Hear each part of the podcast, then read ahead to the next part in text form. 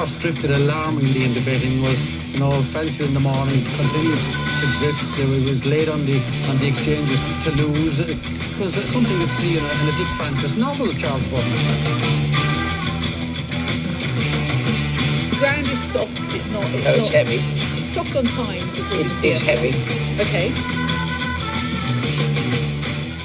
And a very warm welcome to the Bar Stewards Enquiry Sunday Sermon, where this is our 200th podcast, not out. The bat is raised. And tonight, for joining me on this epic show, lots to get through, is my cohort and partner in crime, Jonas Lang. Good evening, John. I can't believe we're 200 not out, especially after every fucker we looked at last week. We've managed. I would say we've done a terrific job over the last 12 months in the fact that we've sort of managed debate and discussion and upset all the racing media. It's not a bad effort, really. Yeah, universally loved now. Yeah, and the Clarks, and who else have we upset? There's plenty. Kublers, we've upset them. Denise Coates. Denise Coates, yeah. Denise not personally here to answer. But yeah, we've upset plenty, I think. We've done a good job over there. And it's all for you guys and for racing. So we'll, as long as you want us to keep recording and doing it, we'll do it, because we don't get anything out of it. There's no pennies, there's no shekels coming from Paddy Power, Matt Chapman. It's all for the goodwill, power to the people, as we say. So joining us this show, disgracefully absent, is Chris Lorne Malvo, that messaged this afternoon saying big family barbecue. Sorry, can't do it. He's pissed up. Not doing the 200th show, a disgrace, and he is in disgrace. But not for finding the right replacement here. We've got a good one. It's Councillor Woodman, who some of you will know with his article from the Political Betting with Penny Mordaunt, and from past shows on the Gambling Review. Welcome, Andrew. Evening, Lee. Evening. Yes. Being loathed and not liked, I feel in perfect company, being a Conservative councillor. But there we are. Conservative councillors, they often get spat at, don't they? It's a requirement of the job to be spat at and heckled. Although my disclaimer is that I'm here in a personal capacity, just for getting sued reasons and what have you. At least being off camera, Woody, you can go and Andrea Jenkin if you feel like it. Can. Well, yes. I'm looking at chapters as we speak.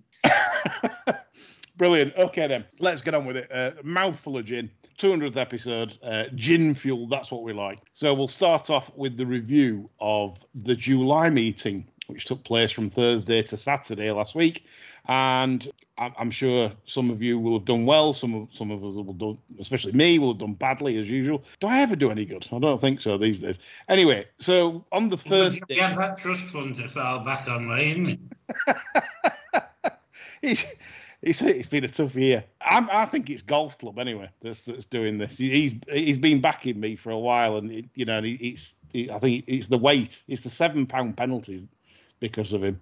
But anyway, the first day was that Dover legend won the Bahrain Trophy. I felt that it was a front-end sort of bias day, John, on the Thursday, where like everything sort of did very well on the front end.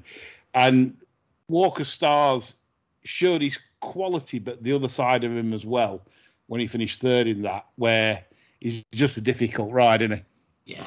He needs gelding again, really. Yeah. Sew him back on and then chop him up again, I think. Yeah, let him think he's got him again, and then. Right, so yeah, that's Walker Stars. If you back Walker Stars like I did, because it was a bit of value, I felt, he just completely tossed it off. But that's him. Persian Force, very impressive without Little Big Bear running in the July Stakes, moving quickly on. Princess of Wales, the dirty Arabian Nights deciding to pace make, which we've not seen much of this season. And Charlie Appleby decided to use James Doyle on Global Storm as the actual pacemaker, John. Did you watch that? I did. And I think UB has been needing that. He's been needing a bit of pace to run that. So I thought that was a smart move. Don't know what the form stacks up to, like, because when you've got that thing of the kilt running second. Yeah. Well, so, he's one we need to worry about in the King George, is he? What I couldn't believe, and this is where like I'm in the binner lately. I mean, obviously people know this is what I do full time, and I couldn't have your beer this day because if anyone watched Belmont when it ran in the Man of War, it literally walked out of the cupboards, gave them six for nothing. Looked pure temperament, nothing else. He just didn't want to go into stride, and you thought, well. And then you've got like Racing Blogger bouncing up and down on the morning of the race. It's a big bet you be a big, you know. I mean, it's like how do you want to put lots of cash down at 11/8 when the horse just walks out? You must tell it's not your own fucking cash, don't you? That's how you tell that. I mean, you see, this is where I'm lost. That logic isn't applying. It just seems, well, it doesn't matter that it walked out of the stalls at Belmont. It's obviously back to its very best. And, look, I mean, the horse has ran its race, no doubt, but they're reading it better than me. But how are you back a horse at 11/8 that's just decided? And, by the way, refused to pass that one of the kilts at the spring meeting, if you remember. Do you remember when it ran? But, Living Legend. At risk of labouring the point, if he was playing with his own cash, he'd hardly ever leave his fucking bedsit, never mind backing up in your bay. Yeah, it's I didn't get it, to be honest. And again, another costly race for me. And then what we saw off TV, off ITV, the Henry Cecil Stakes, the listed affair, which looked probably better than a listed contest, John, on what we looked at the principles. 113 Mighty Ulysses, 109 Alf Layla, 111 Berkshire Shadow, and Luigi riding a good race, I felt, because he basically let Berkshire Shadow quicken up, and Luigi didn't panic, and then he just decided to let him go, and I thought it rode quite well. I was a bit disappointed after the race, actually, because I was expecting either Towser or Slim to pop up and say how brilliant their management skills had proven to be with the enforced sabbatical for Frankie, and how he'd come back better than ever, entirely thanks to their sabbatical regime that they had implemented, even though Slim had been spending most of the time watching Tipping Point. The thing is, listen to Gosden literally throw Frankie under a bus again. If, you know, he's a man that will never admit that he's wrong. We agree on that, don't we? Absolutely. Never. I mean, the thing is, I get his concerns for Frankie and stuff like that, but most of this is usually done behind closed doors. You don't get to see this sort of thing with trainers and jockeys because, well, unless you're Brian Ellison and you're just dragging one off in parade ring at York after a bad ride. But we were there that day. I mean that's the thing. Usually you don't get to see that in the public domain. So it's been a very sordid affair, and one that I felt the journalists have spent too much time on. So we'll move on. We'll go to the Friday's card, and this was sort of, again, a bit of a front end day. We had New London being well back, winning the handicap. The first point of controversy, which brings us on to our first topic as well, about stewarding. And we're going to bring in the Derby Dazzler here. This is the Duchess of Cambridge Stakes, which, John, am I right? Is this formerly the Cherry Hinton? Yes. Yeah, another name change for the Royals. Terrible, really, isn't it? It's the Cherry Hinton. Derby Dazzler's been on, and he said, "What did you make of the Morge Lazoo inquiry?"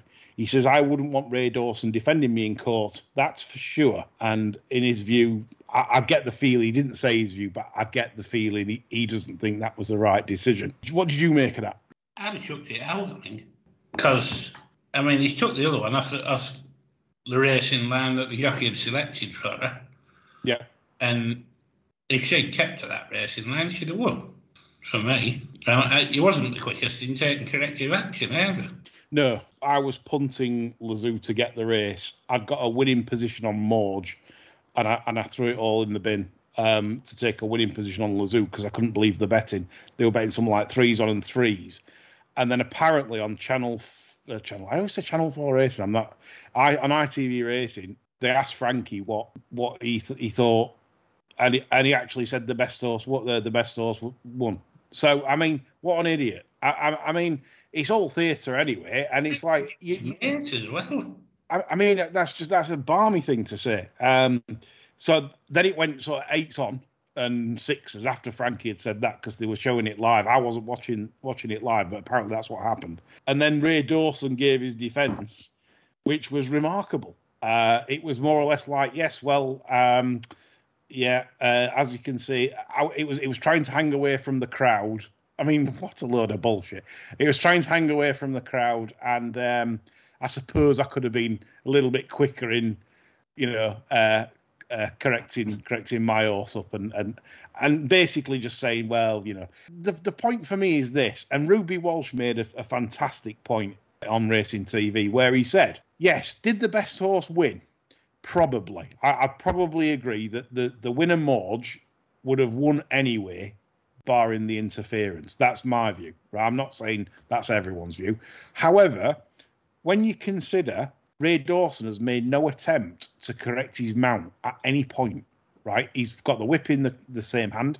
He's carried on giving it some shillelagh, and he's done absolutely nothing to straighten his horse. Like Ruby Walsh says, how much lengths does Morge lose if Ray Dawson has to sort of like stop whipping, go hands and heels, and switch his whip hand?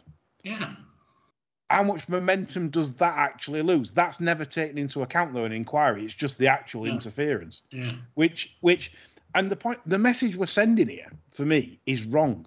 It's saying you can do that, and as long as the margin is still sort of big enough, it's very difficult to throw you out.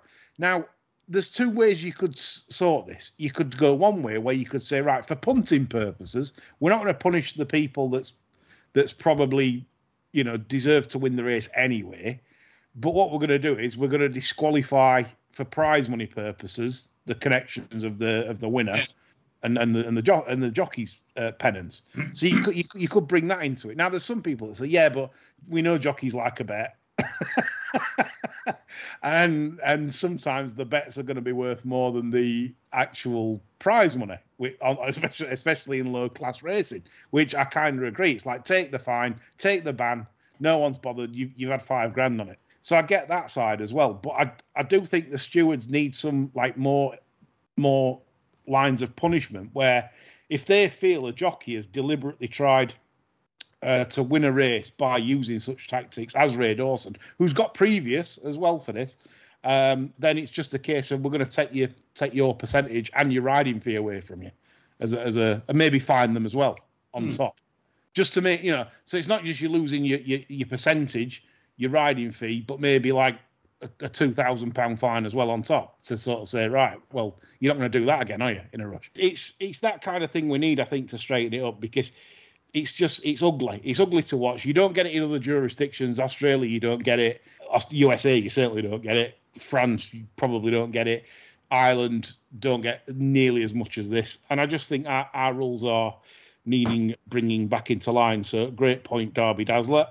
Okay, we moved on to the Falmouth, won by Prosperous Voyage. Bit of a farce, John. Farce of a race. I was kicking myself up the arse after this, because I'm always looking for likely bounce candidates. There wasn't a bigger bounce candidate than Inspiral, was there, really? Well, I know. The thing is, I mean, it's terrible after timing, then. If we start saying, nah, Inspiral... Well, I didn't do anything about this. This is the point. I mean, I'm only after timing, and to the extent of saying what a fucking stupid bastard I am. Yeah. For not acting on it. But it honestly, for somebody who often looks for a bouncer... This didn't enter my head until they picked the stick up, 3 out, and I thought, yeah, fucking clunker. Yeah. I mean, it was painful for me because I had the forecast the wrong way around. So it was a bad thing. I get your point, and I've watched, to be honest, I've watched a few from Ascot. There was that filly today of that Star of something with Noel Meads at Fairy House in the Group 3. That's bounced from the jersey. There's a lot seem to be bouncing from Ascot, not quite running up to scratch. So maybe it's just like, if you are running back this quick from Ascot, maybe some of them are feeling it, John. Yeah, it's possible. Because there were some spectacularly good performances, and quite a lot haven't entirely backed them up, have they? You know, I mean, I know the Haggis House in the mile 6 handicap, whose name escapes me at the minute, Candleford, is it? Something like that? Yeah, Candleford, yeah. Yeah, that one, I know it was up £13, but that was a little bit underwhelming. I did expect a bit more flux from that one at the business end. Was dropped to that last, though. Yeah. Do you think you were that bothered? Because do you reckon, like, it's one of them, like, 104 will get you in the Ebo, won't it? So yeah, but it's fit anyway, so why run it? I don't know. It's a good point. Don't know. Pass on that one. The shirt. Don't know. You wouldn't want to float up at this stage of the season, would you? When you've got your mark and your rock, you just tick him over to the A, wouldn't you? But yeah, I totally agree. It's a strange one. We'll talk about a strange place in yesterday that I know you and I agree on this. But anyway, we'll get to that in a minute. But John Hines has been on, and he says Leopardstown Friday night 8:30 race. I've watched it, John. And I can honestly say it's one of the. They've all bet it. They must have done. They've just let one go 10 clear, and they've just sat off it. It was one of them like 15, 20 length jobs.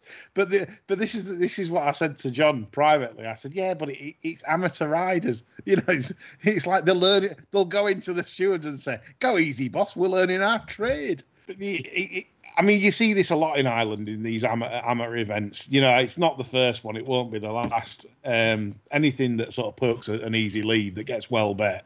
But yeah, it looked a bit iffy. So it was showing the well backs, didn't it? Yeah, well, that's it. Yeah, the thing is, I don't think I weren't playing at that point, so I didn't even watch it live. Yeah. But it's a shame because I think I'd have been weighing in as well. Okay, we'll move on to Saturday's action. Terrific action it was, really, some of it. I very much enjoyed watching it. And we'll go to Newmarket first. The superlative was fought out by Isaac Shelby and Victory Dance. And as predicted on our tipping show on Friday, we were very keen on the two and against the kilt. And John was pleasingly liking the fact that the kilts dropped away and was tailed off. Ran too green was the official excuse from the yard. He had the tail runs, hadn't he? You know, I mean, yeah. If you've been able to get a proper preparation at the house and get 5 or 6 into him before yesterday. Yeah, what did you make of the front two then? Do you like them? I think the runner-up is probably going to show better form next year over a mile and a quarter, possibly even a mile and a half. Yeah. I think he was keeping on quite nicely, and the other one just had that little bit more zip at the end. Bright main though, isn't it? So it won't train on. Yeah, you said on Friday, yeah. So then we went to Bunbury Cup, and booking the trends. Well, booking the trends. We've bleated on Bar Stewards for yonks about David Simcock and the Spencer duo, and they win with the 8-year-old. 8-year-olds aren't supposed to win Bunbury Cups either. Slowly into stride, held up in rear, and coming through nicely to win rather comfortably. Thoughts, John? Won it snug. It's just a dangerous arse when things drop right, isn't it? Mm. You know, it's a dangerous outfit, isn't it? As we keep saying, if the road are mowed properly, it's the best yard in the country. Yeah, if you're a listener, Mr. Simcock, yes, you would take over from the shirt. Right, infantry out today, didn't they? Yeah, the catching tenebris. The July Cup was won by John's Selection, alcohol free, doing it again very nicely in the end. No fluke about it, just absolutely winning very well under the train driver. Yes, I think it just proved the theory right, actually, that she ran a lot of the last race in the soup, because she showed plenty in that race, really. She wasn't blindsiding anybody, I don't think. I don't think she was a particularly inspired spot, or anything like that. I think a lot of the sprinters are like much of a muchness, though. You know, I think probably just carry on and keep beating each other.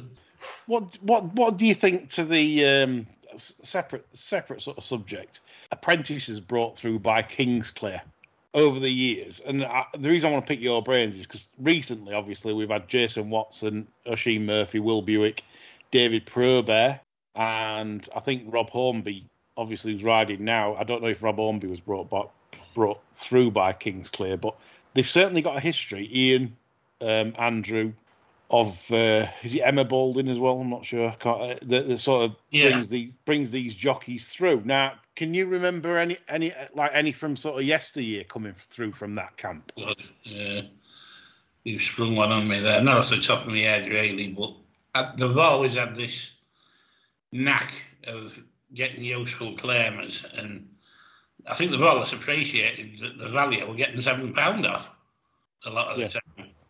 You know, even in maidens and things, you know, because if you've got one that you're pretty certain can run to 80, you know, you stick a kid up that you think's capable, you're going to be very hard to beat in a maiden at most tracks. And I think they're a really, really good outfit for that. I think they're certainly better than the British Racing School. But you look at British Racing. He's telling them how to go on. I mean, British Racing School, Christ. I mean, they've had...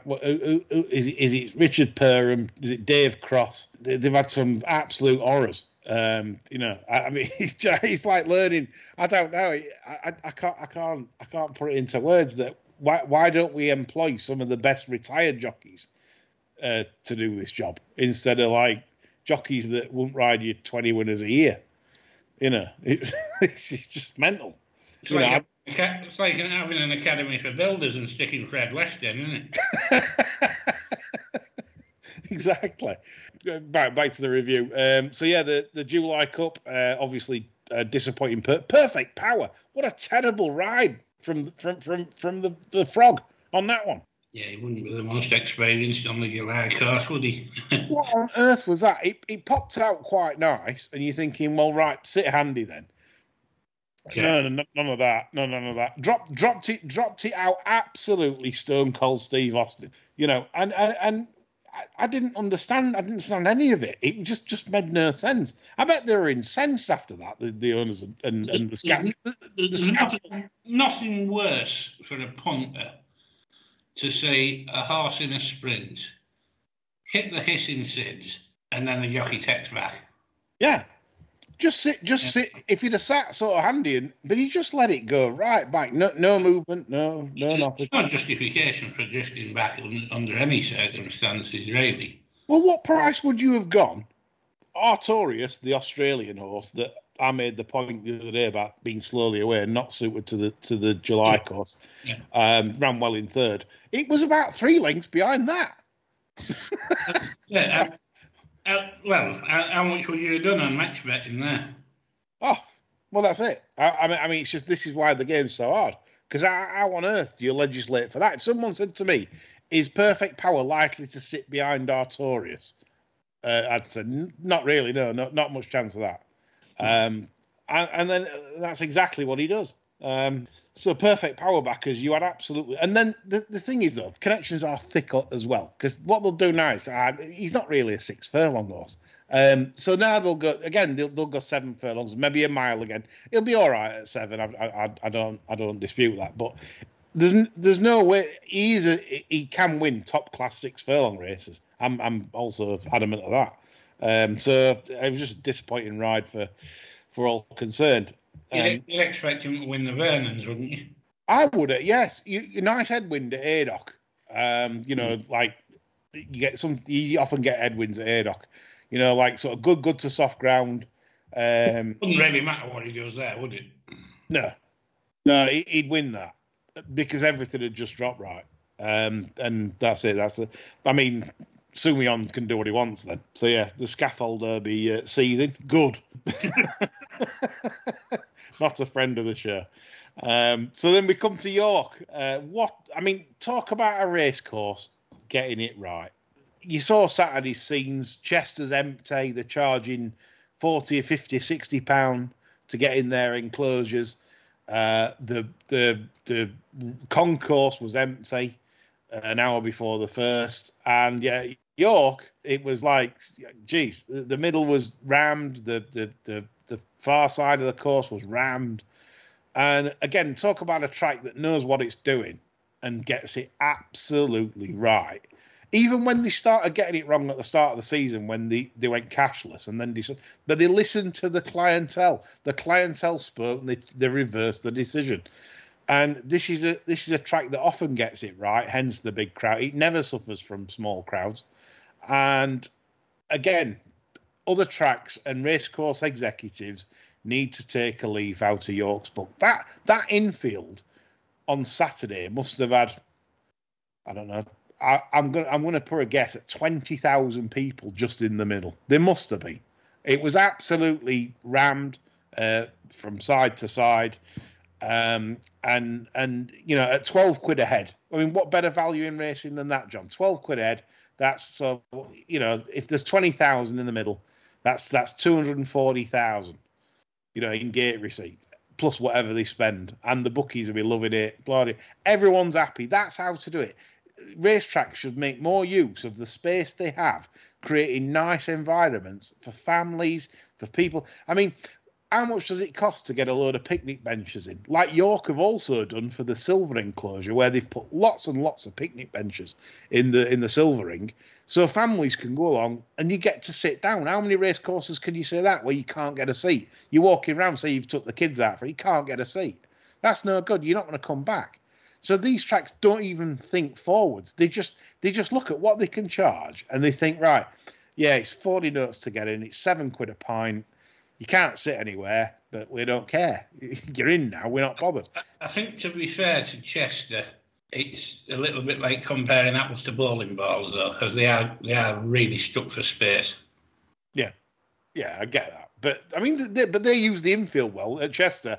There's lots of champagne. There's champagne lawns. There's nice things to do in the middle at Chester. Yeah. It's just the fact that a lot of tracks have this thing where they still live in sort of pre-pandemic, where it's, I don't know, it's £30 to get in, and then by the time you've had a bet, it's 50. You've had something to eat and a drink, and it's £50.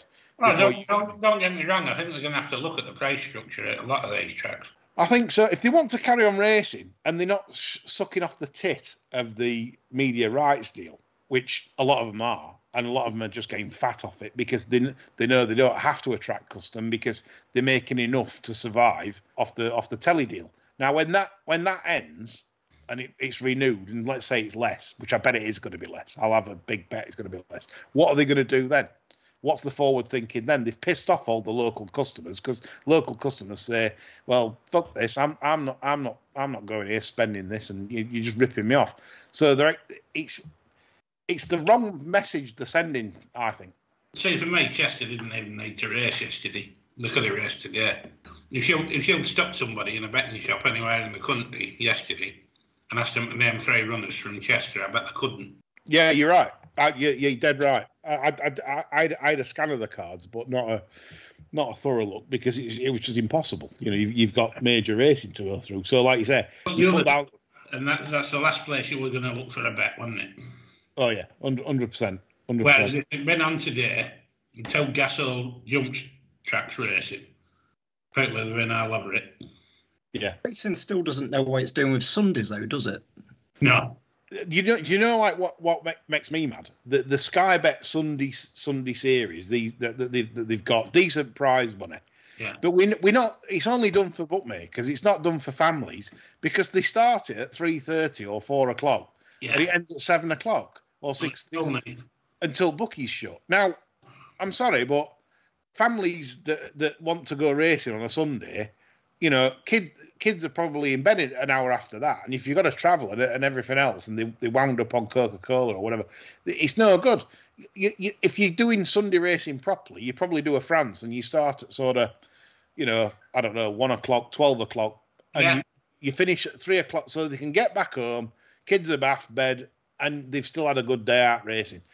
So bookmakers, again, it's a good initiative from Sky Bet, and I bet a lot of trainers are loving it. Grant Chu will be one of them. People like that love the extra prize money. Lots of trainers will be thinking, no, what you're talking about is a good initiative. But if we're attracting racegoers, it's not a good initiative because they, you know, it's not saying. I mean, Woody, you've got young kids. You know, if you were second race on a Sunday, it wouldn't be ideal, would it? Like if you leave racetrack at say 7:15. No, I mean, I've tried it a couple of times. Went to Nottingham, which didn't have enough picnic benches or anything like that. That wasn't a great experience. And I went to Leicester and didn't have an ice cream van. But yeah, I mean, yeah, you can't go on till 6, 7 o'clock once a pump full of Haribos and what have you. I won't be asleep till 10. Yeah. So yeah, you've got to be finishing at 4 or 5 o'clock. Because Sundays really what I've seen from going racing on Sundays. More families tend to go racing Sunday. It tends to be Saturdays. It's all about the lads, and you know, let's get on it. You know, snort yourself silly and whatever. Yeah. And then Sundays it's about, you know, the general feeling then changes because no one's getting bladdered because they've got to get up for work Monday morning. So that's a good thing about York, though, isn't it? Having the family enclosure and then, you know, where you can keep away from the guys who are coked up looking for a fight. Yeah, perfect answer. You know, that's it. Tracks need to look at utilising the space they've got better. And there's plenty of space. Most tracks have got plenty of space. I know we use a bad example, like John said, in Chester, but there's tracks with plenty of space and should promote these enclosures. Not family fun day with a bit of face painting and a bouncy castle, but a proper family day experience art that's nice. That's you know, like well, Beverley do it, don't they? Beverley use the infield well. Yeah, Beverley do the same. Use the infield, use the middle. I went in the middle at Beverley as a kid, and you know, it's good. Yeah, it's good. I can't fault certain tracks how they do it, but there's a lot of tracks for me that are just really underperforming. Is that the staff, John? Is that people that they employ? What, in the catering side, do you mean? No, like so basically, if you're a chief executive of a race course, you've got your staff under you. Yeah. I mean, do you think they understand? Don't you think it's important that they understand the local community? Absolutely, yeah. You could have as much qualifications, couldn't you, as you want, but you see, a lot of the catering things are subbed out, aren't they? Yeah. Like the infield at Redcar, there's a lot of little units that people rent all year. Really, it's whether there's any takers or not, what standard of grub and drinks and cups of tea or whatever you've got on sale in the infield all year depends on the take up of people renting the unit. Yeah. I mean, overwhelmingly, it's the independent tracks which we call out as the better ones. I mean, York's an independent track, isn't it? Beverley. Yeah. I mean, Arc and Jockey Club racecourses are the ones which they've probably got corporate structure, and no one local dare makes a decision for fear of getting a bollocking from the MD or something like that. Yeah, I mean, Newmarket's not what you class as family friendly, is it? Really? I mean, no. Yeah, you know, it's. I mean, I love the play. Well, they're really mad anyway, and they could do a lot more to get some family action going. But it's a little bit run like a closed shop. That, you know, I think it's a bit like these old gentlemen's clubs in town. You know, you get in there and you think, should I be in there? You know. And, which gentlemen's clubs have you been in, John? No, even the ones that aren't terribly exclusive, Woody, I think should have been in here. You know? Me and the producer went in one once in Brighton. Mm. Yeah, tremendous. Lots of cash needed. You can't raise a nice sit on a Chesterfield and a glass of port, can you? Really? Well, that's it. You know just... and a choice cigar, of course. A fella asleep with the Telegraph over his face. That's right, on to the John Smith's Cup. It's a nice, diverse subject. Gentlemen's clubs to John Smith's Cup. The Magnet Cup. Won by the late gambled and Mart. Owen Burrows can train, John. Yes. As Debs Lou pointed out. Yes. She was quite flabbergasted, wasn't she? Yeah. Then he had another one later on. She nearly went into flange spasm. Stuff. It was quite an impressive winner, really. Yeah, absolutely. You go forward, but then again, first time out, maybe back it to bounce next time. I'll that Inspiral. Yeah. Because he'll rush it out, won't he? And fuck it up somehow. Probably. Yeah, I mean, yours squeaked it in six just fine. The jelly beans squeaked it into your extra places bet, you know. Yeah, it was a bit jammy, really. He just wasn't quick enough to take gaps when they did present themselves, and then he found himself shuffled back a bit. I think he, with a completely clear run, he might have finished fast, but that would have been it, I think. Yeah. Okay, we'll move on to the 440, which this is the race where I think some people want our opinion on this for a change. The City Wall Stakes, Royal Acclaim, the filly that got probably more recognition for winning the City Walls than the July Cup winner. Yes. Well, up until about 4 minutes before the race, I don't think the people of Twitter were aware that we have one of the top paddock men in the country on the spot reporting back to us, Adam Norman. Yeah. He actually broke his confidentiality clause and went public with his opinion before the race. So it was an absolute beaut, Royal Acclaim was. And he's backed that up today with an astonishing tweet, really, where, I mean, I know Ken Pitterson's got his critics, but I've never, ever, ever heard him say he wanted to fuck one. It was so good looking. Which just shows, not only do we have the best paddock judge in the country, we also have probably the dirtiest. Adam Norman, the dirtiest paddock man in the land. Adam, dirty bastard Norman. He said she brought a lump to the trousers. He said that was his exact tweet. You know, unbelievable. And ITV Pitterson has never said anything like that. To be honest, I just feel deeply ashamed. But there you go. Right, on to Royal Acclaim's performance then. Right, yeah. This is interesting. I want to hear what you're thinking. At the end of the day, she's beat a jaded handicapper who was lacking a prep. Because if Andy had got a freshener into him last week, he'd have probably run a bit better. Yeah, should have run him. You know, I think, really, you'd be hard-pressed to give her more than 106 from the bare result. Which, you know, I mean, because otherwise, what are you giving Monday? You know, I mean, he's not only had his balls out for everybody to have a look at, he's waggled it around for 6 months, hasn't he? You know what it looks like. Yeah, exactly. So, I mean, you'd have to upgrade some very, very exposed sprinters, give her anything like the sort of racing where you'd say, well, that's the Dunthorpe over. It'll come as no surprise to you that the racing post have gone to town. They've given Mondamedge a racing post rating of 110. Brilliant. Mackinac has run above himself, 107. Right, the interesting one, right, and this is how I handicap the race, and this should be a lesson to anyone that's following the racing game and betting and doing it properly, right? How can Corker have run, according to the racing post, £2 above its mark?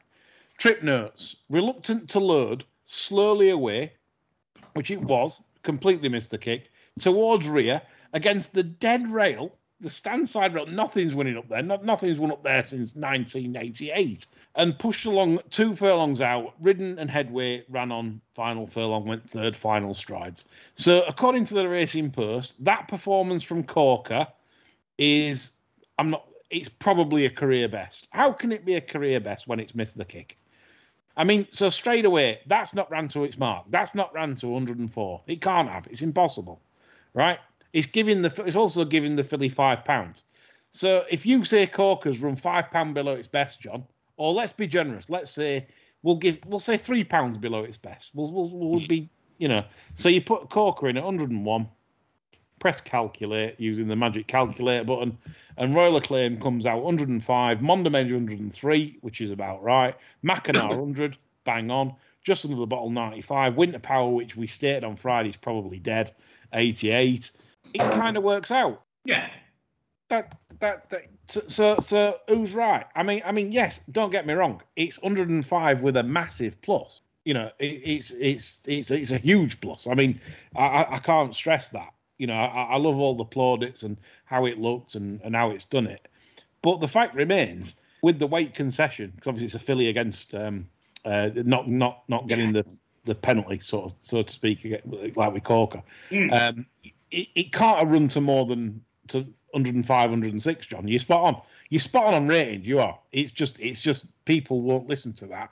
No. They're already backing it to win a Nunthorpe. It's done, dusted. That's it. It will win the Nunthorpe, and that's that. Love it. Yeah, but that's it. So I'm like you. I take it on numbers and facts, and I'm afraid it's very difficult to give it more numerically than what we've just said. However, there is a caveat, and we do think it's a lot better than that. So to finish Saturday's review off, one from John Mack, he's pointed this out. And I think it's a very, very good point, John. He goes, Ascot this week, they put in a false rail. I didn't see any hard luck stories from the races I watched. Is this the future? I think you made an excellent point. Yeah, I do. Because Ascot's not suitable for a big failed on a round course. Not suitable at all. The straight is too short. The cutaway like that or something slinging them into the middle of the track is fantastic, really. It'd make the Royal Meeting better, wouldn't it? Totally. I think it should be a massive campaign to get that actioned. Well, I mean, if you, Nick Davis, who's obviously a good contributor to the show, he's always said about he looks out when Chester have the cutaway. Yeah. Because Chester rides totally different when there's the cutaway. Because obviously when they come off, if the front runner goes to the rail, then there's more room down the centre, and if the front runner doesn't, then there's room for something to nip up the inside. It's not even the same spot, is it? I mean, no, it's totally. You watch Chester when there's no cutaway, and it's just like front runner, and then the cutaway comes. It just makes it that more competitive. So yeah, John Mack. Brilliant point. That's something that right to Ascot, not that it'll do any good. They'll probably just say that's a one-off and that's it. And then you're back to bad looking running, etc. Did you watch the pre-John Pratt today, John? I did.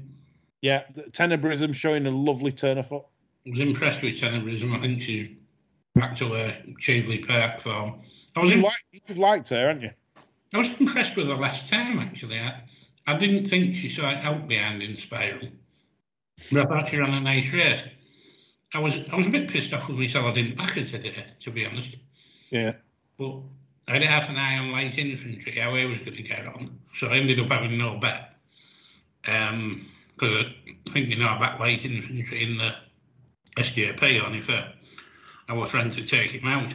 I was interested to see Bait Low Sale, but yes, you know, these things happen. Them's the breaks, as someone said this week.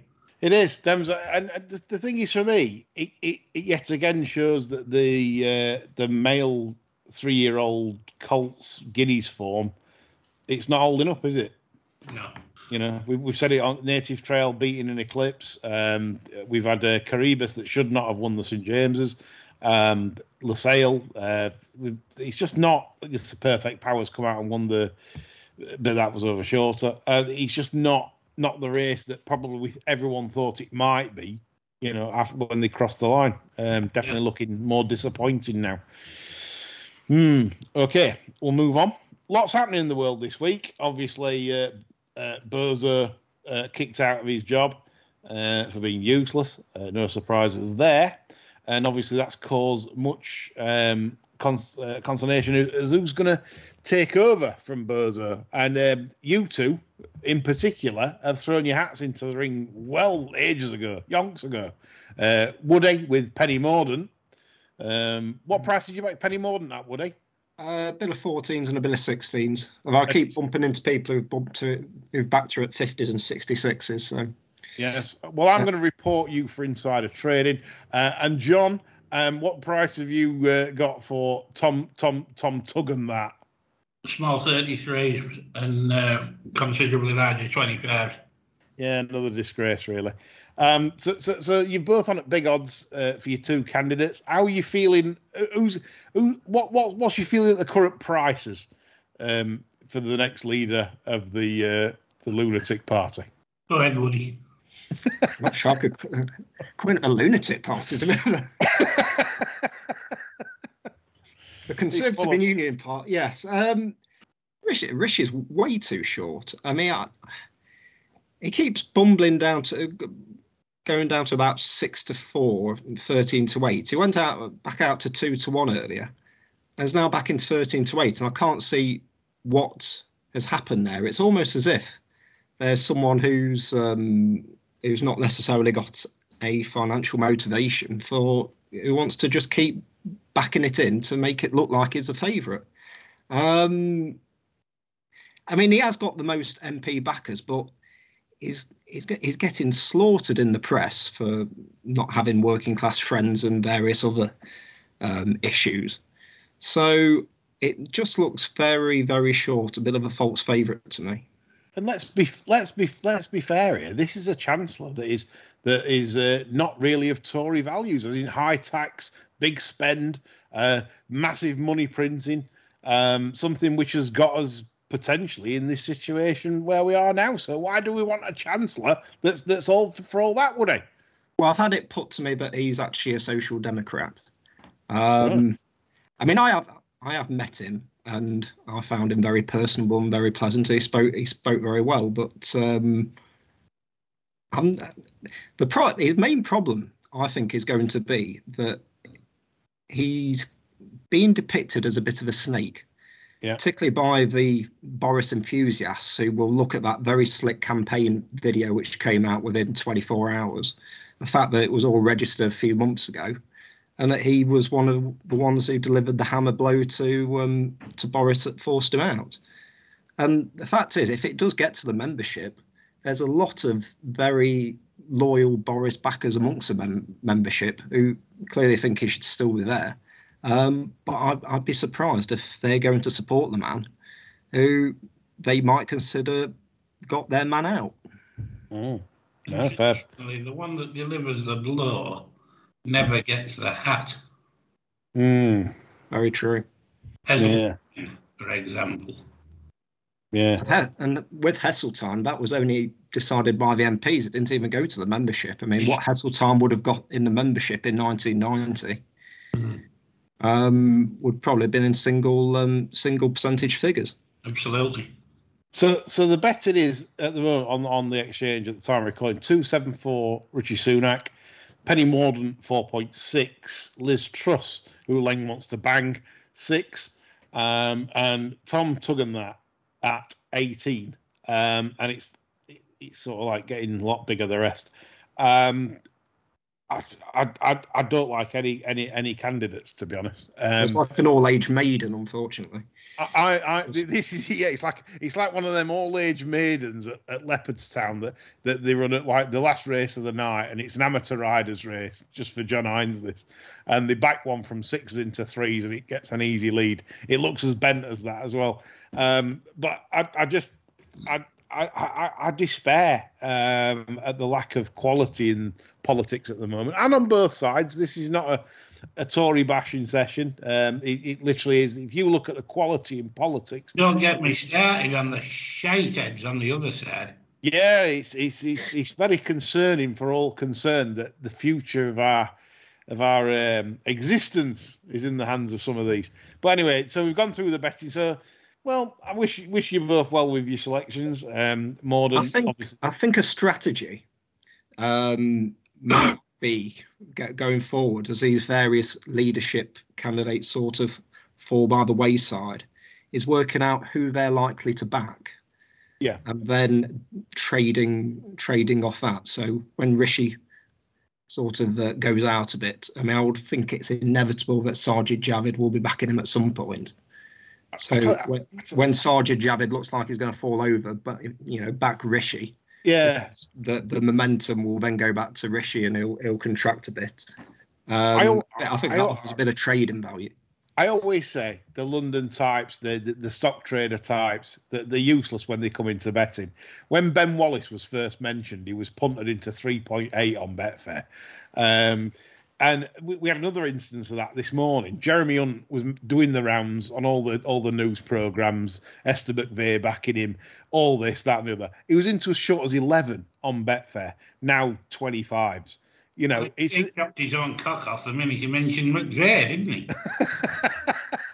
He did, really, yeah. It looks a bit forced, that does. It was very reminiscent of John Redwood and Ken Clark coming together, which would have been an interesting combination. Yeah. Well, as I say, you look on the World Economic Forum, it's Sunak, Mordaunt, Truss are all World Economic Forum. So is Jeremy Hunt. Does Truss actually contribute to that, or does she just sit there wondering why milk doesn't go off inside cows?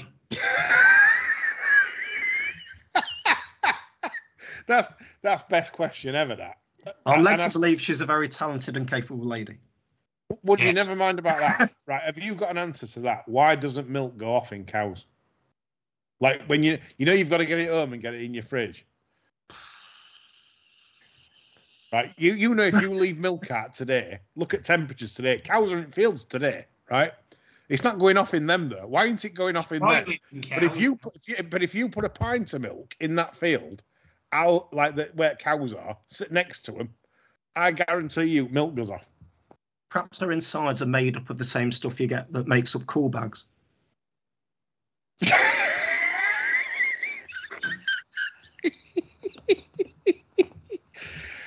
Right, listeners. Okay, I don't want to be an MP. That's the sort of thing which should be played out as I am.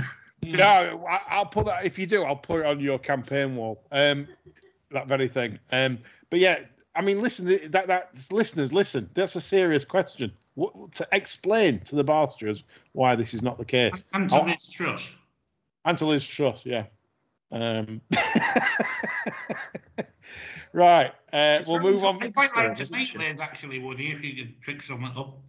Yeah. He's very into pig sperm. Well, I think we could make music.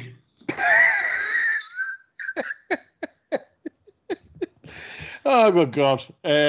Move on. I may have to explain the pig sperm comment, but I'll do that in the... I'll do that on Twitter. Yeah, don't get yourself in any more trouble. The gambling, of course, a bit of luck here for us gamblers. Well, is it luck there? You know, we'd have rather just got this gambling review out of the way, wouldn't we? I mean, you know, it's we want to know what we're facing and what's in it and what pitfalls are going to be. Greg Campbell's been on, and he actually took bookmakers to court over some money that was held in his account, a large sum of money as well, I believe. I don't want to quote him on that because I don't want to start, getting him into trouble or anything. But he did say that he checked this out, apparently, that gambling companies are only able to retain funds if they have evidence if a crime has been committed, right?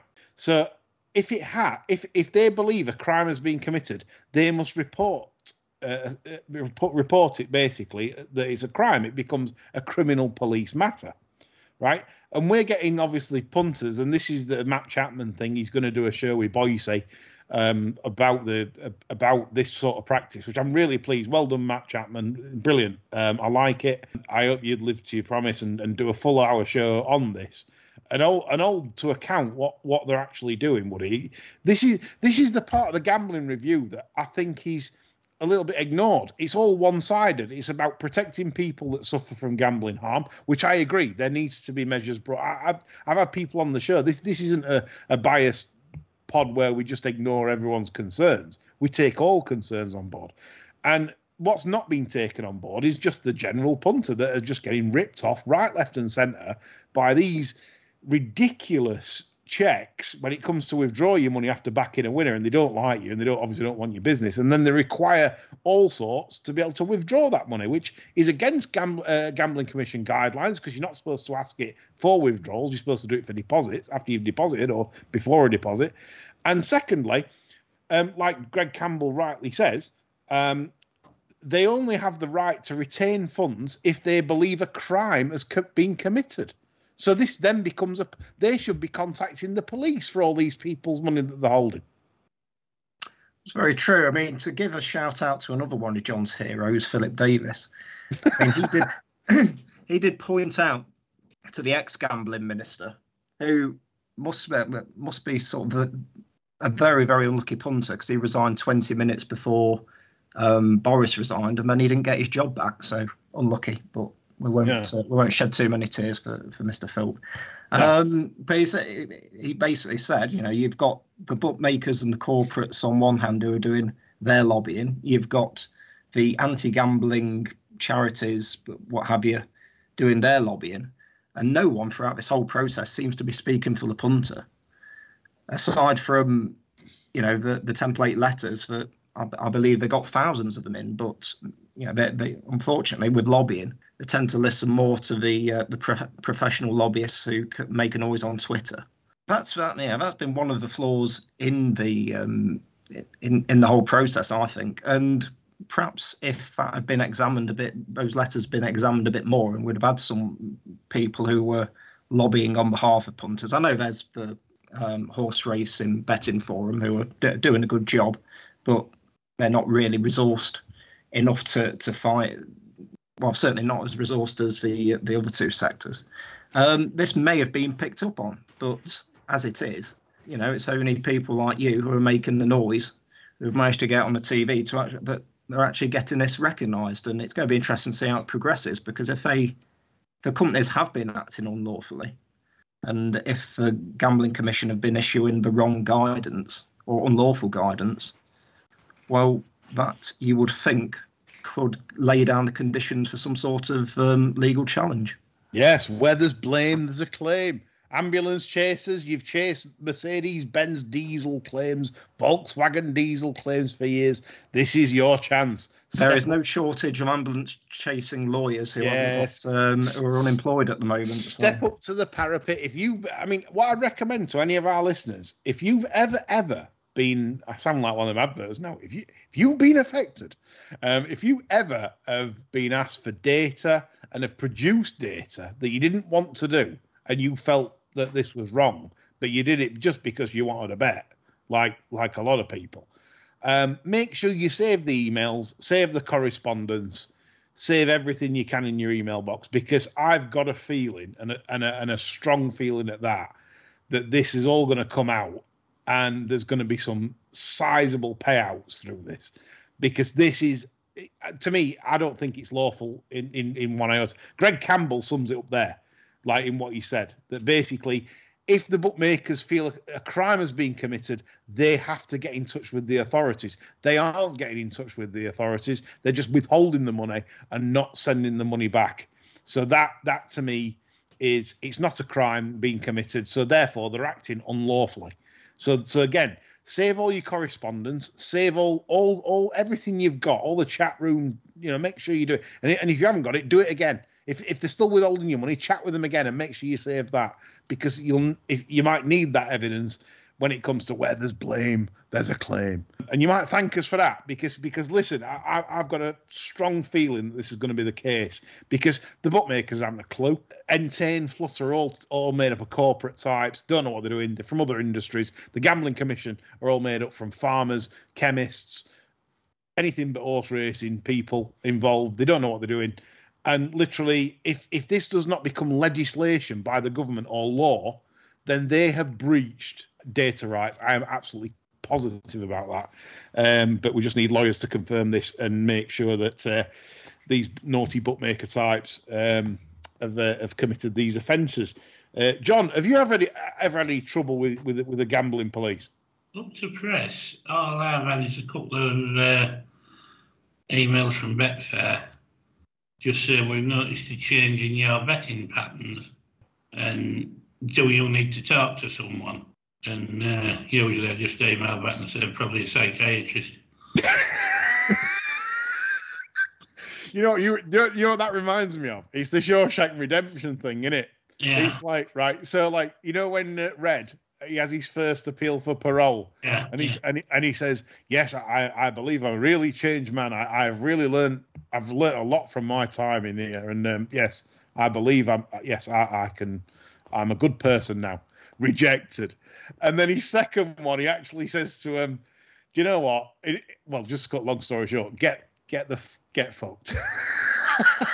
And then accepted. You know, I mean, it's like it feels like that. It feels like you could say to a gambling company, what? You know, there's no problem. And then they'll still stop you. But if you just turn around and say, I found it interesting that they say that they're going to withhold money if they feel a crime is committed. I mean, surely, that should read for a financial crime. You know, I mean, otherwise you're getting into all sorts of territory, aren't you? You know, I mean, you could say, well, we're keeping his money because we think he's guilty of crimes against humanity. Yeah. You know, what's that all about, you know? I think that's it, and credit to Chapman and Boise, because we do need this out in the open. We really do. It's something that I've been passionate about for a long time. And by the way, this is not anti-gambling harm. You know, the measures are needed, but the gambling harm people, to be honest, have annoyed me of late because they've played the violin on the suicides. And it's like the of and with COVID scenario where they go, well, did he die of a gambling addiction or did he die with a gambling? It's very difficult to attribute a gambling suicide in certain instances, but that doesn't mean I'm not sympathetic. Far from it, because I've talked to people from that side. I've talked to people that have lost the wife, the family, the businesses. I've talked to them privately to learn more. And more needs to be done, which is why we came up with the SCW, which was the single customer wallet idea, rather than the dirty bookmakers that have got the single customer view and all the data's in their hands. We don't want that. No one wants that except the bookmakers. That's why they aren't screaming. And this is it. This is why it needs bringing out in the open, talking about it on television channels. And I hope journalists take this seriously, because it's their futures as well. Because if people aren't betting, it's going to go down the ground route. It's going to go down a dark path that no one wants, other than the big corp that are just ripping people off and taking money off them willy-nilly on slot machines, etc., etc. That we all know that horse racing is a lost leader for the slots, and that's how they play it online. They want to entice people into betting online and hopefully steer them into the slots. That's been the marketing ploy since online was invented. So there we go. 200th show and breathe. Anything else, chaps, to add? We've no Jimmy Lynn this. Well, I've no Jimmy Lynn this week. John, have you anything? I have, yes. Yes, right, go. And it's a big one. Go. Oh, we love this. Love this. The first race at Ascot yesterday, there was some very, very nice 2-year-olds in it, I thought. And I sent 3 of them over to you. You did. One I didn't send over. Oh, you're like that, are you? one I didn't send over was one. Which winner? I sent the winner. You did. Was one I thought would be last, actually, and he wasn't last. He was 5th, and that's 8:02 of Alan King's, and. Physically, this was probably the most impressive of the lot. But he was fatter than Bernard Manning. Honestly, he was huffing and puffing, but walking around at the start. And I actually thought to myself, fucking hell, look at the state of him. And, I mean, he's a grand, grand type, you know. Hazy Dancer by Oasis Dream. He's a terrific road mage, puts wonderful fronts on our horses. And this one's by Sir Percy, so he's got a bit of length to him as well. And he still managed to look fat, which was unbelievable. And Liam Keneally was up, so everything said float up. SP of 80 to 1. Yeah, Bin Man's brother, Keneally, yeah. This exceeded all expectations, running 5th there. I give him 63 for the effort. This can find £30. I'm absolutely sure of that. Now, not being privy to any inside information from Alan King, I don't know what the plan is or anything else. I mean, he might get three quickens into him. Three-year-old handicaps usually with King. Yeah. But, don't die on me. No, he's a lovely horse. Yeah, I mean, Kings usually want 3 runs for a mark, so... you can say this taking 3 runs to get fit. Yeah, but it's a longer... Should we call it a longer term, sort of like... Because coming on to our final question, it's from Golf Club, and he says, why am I an unlucky CU next Tuesday? Because he jumped SHIP. Ship jumper, yeah, no time for ship jumpers either. It's just terrible, terrible. Lambasting our performance as tipsters. Check the Bar Stewards site and see the profits. It's all there. There's no made up rubbish. Yes, it's Fantasy Island prices, but if you're beating 20% of Fantasy Island prices, it means you're not idiots. And we've Richmond to thank for that. You know, so well played, Andy Richmond, for going out as shit this year, and obviously you, John, bouncing back with a lovely winner on Saturday. Yeah, I need to overhaul Richmond, don't I, really? You do, yeah. It's going to be a big task for us. He's on fire this year, is Richmond. But anyway, so John's come with a fantastic Jimmy Lindley there long term. And I've no doubt he'll back it next time, because he'll have to. He'll have to have a score. It depends how long he leaves it. I mean, if he runs it in a fortnight, I won't, because it's impossible to... Yeah, but like say, if it popped up again in a month, I'd be, oh, hello. Because I seriously think it might be pattern class. She's thrown one already with 100 and odd racing post rating, so it wouldn't be the biggest shock if it was one of his better horses. Good stuff, that, John. And don't forget, this is John that spotted Sissoko. You know, like when John's confident, I really like it. So 8:02, the Jimmy Lindley for John. So we'll leave it on that. Thank you very much to Councillor Woodman, John Lang. We're back on Friday. Can I just congratulate both of you on reaching, and all your other contributors for reaching 200 shows. Yeah, I mean, amazing. It's amazing, and there's so much. I mean, speaking to more and more people who are listening, and you know they find your presentation very professional. John's one-liners are absolutely brilliant. I mean, the amount of times that I'm just on my morning walks and people are looking at me strangely as I just burst into laughter. It's at John ranting at someone. I mean, you're doing it all for free. You know, you're making a difference in the industry. I don't think there's any more smoke I can blow up your arse, but I think it's been, it's been a brilliant product, and here's to the next 200, 400, 600, 800 shows. Absolutely, yeah, and I mean, I've no doubt it's like Denise finger blasted and things like that at like 7:30 in the morning that gets you going, wouldn't it? You know, on that frosty morning midwinter walk, and John mentions Denise in suspenders and finger blasted and things like that. Yeah, I mean, so it's all good. I'm sure that there's people that appreciate the show. Some won't, some will hate us, but that's it. Hookham. Yeah, she did hook them back Hookham. Yeah. That's all from us. We're back on Friday with it's myself, John. This is the plan lineup. Nev Ender's back. The jumps are back. Cartmel and Market Raisin next Saturday. So we've got John Mearns there. So we've got Nev Ender, and Adam Norman comes back on Friday together with me and John. So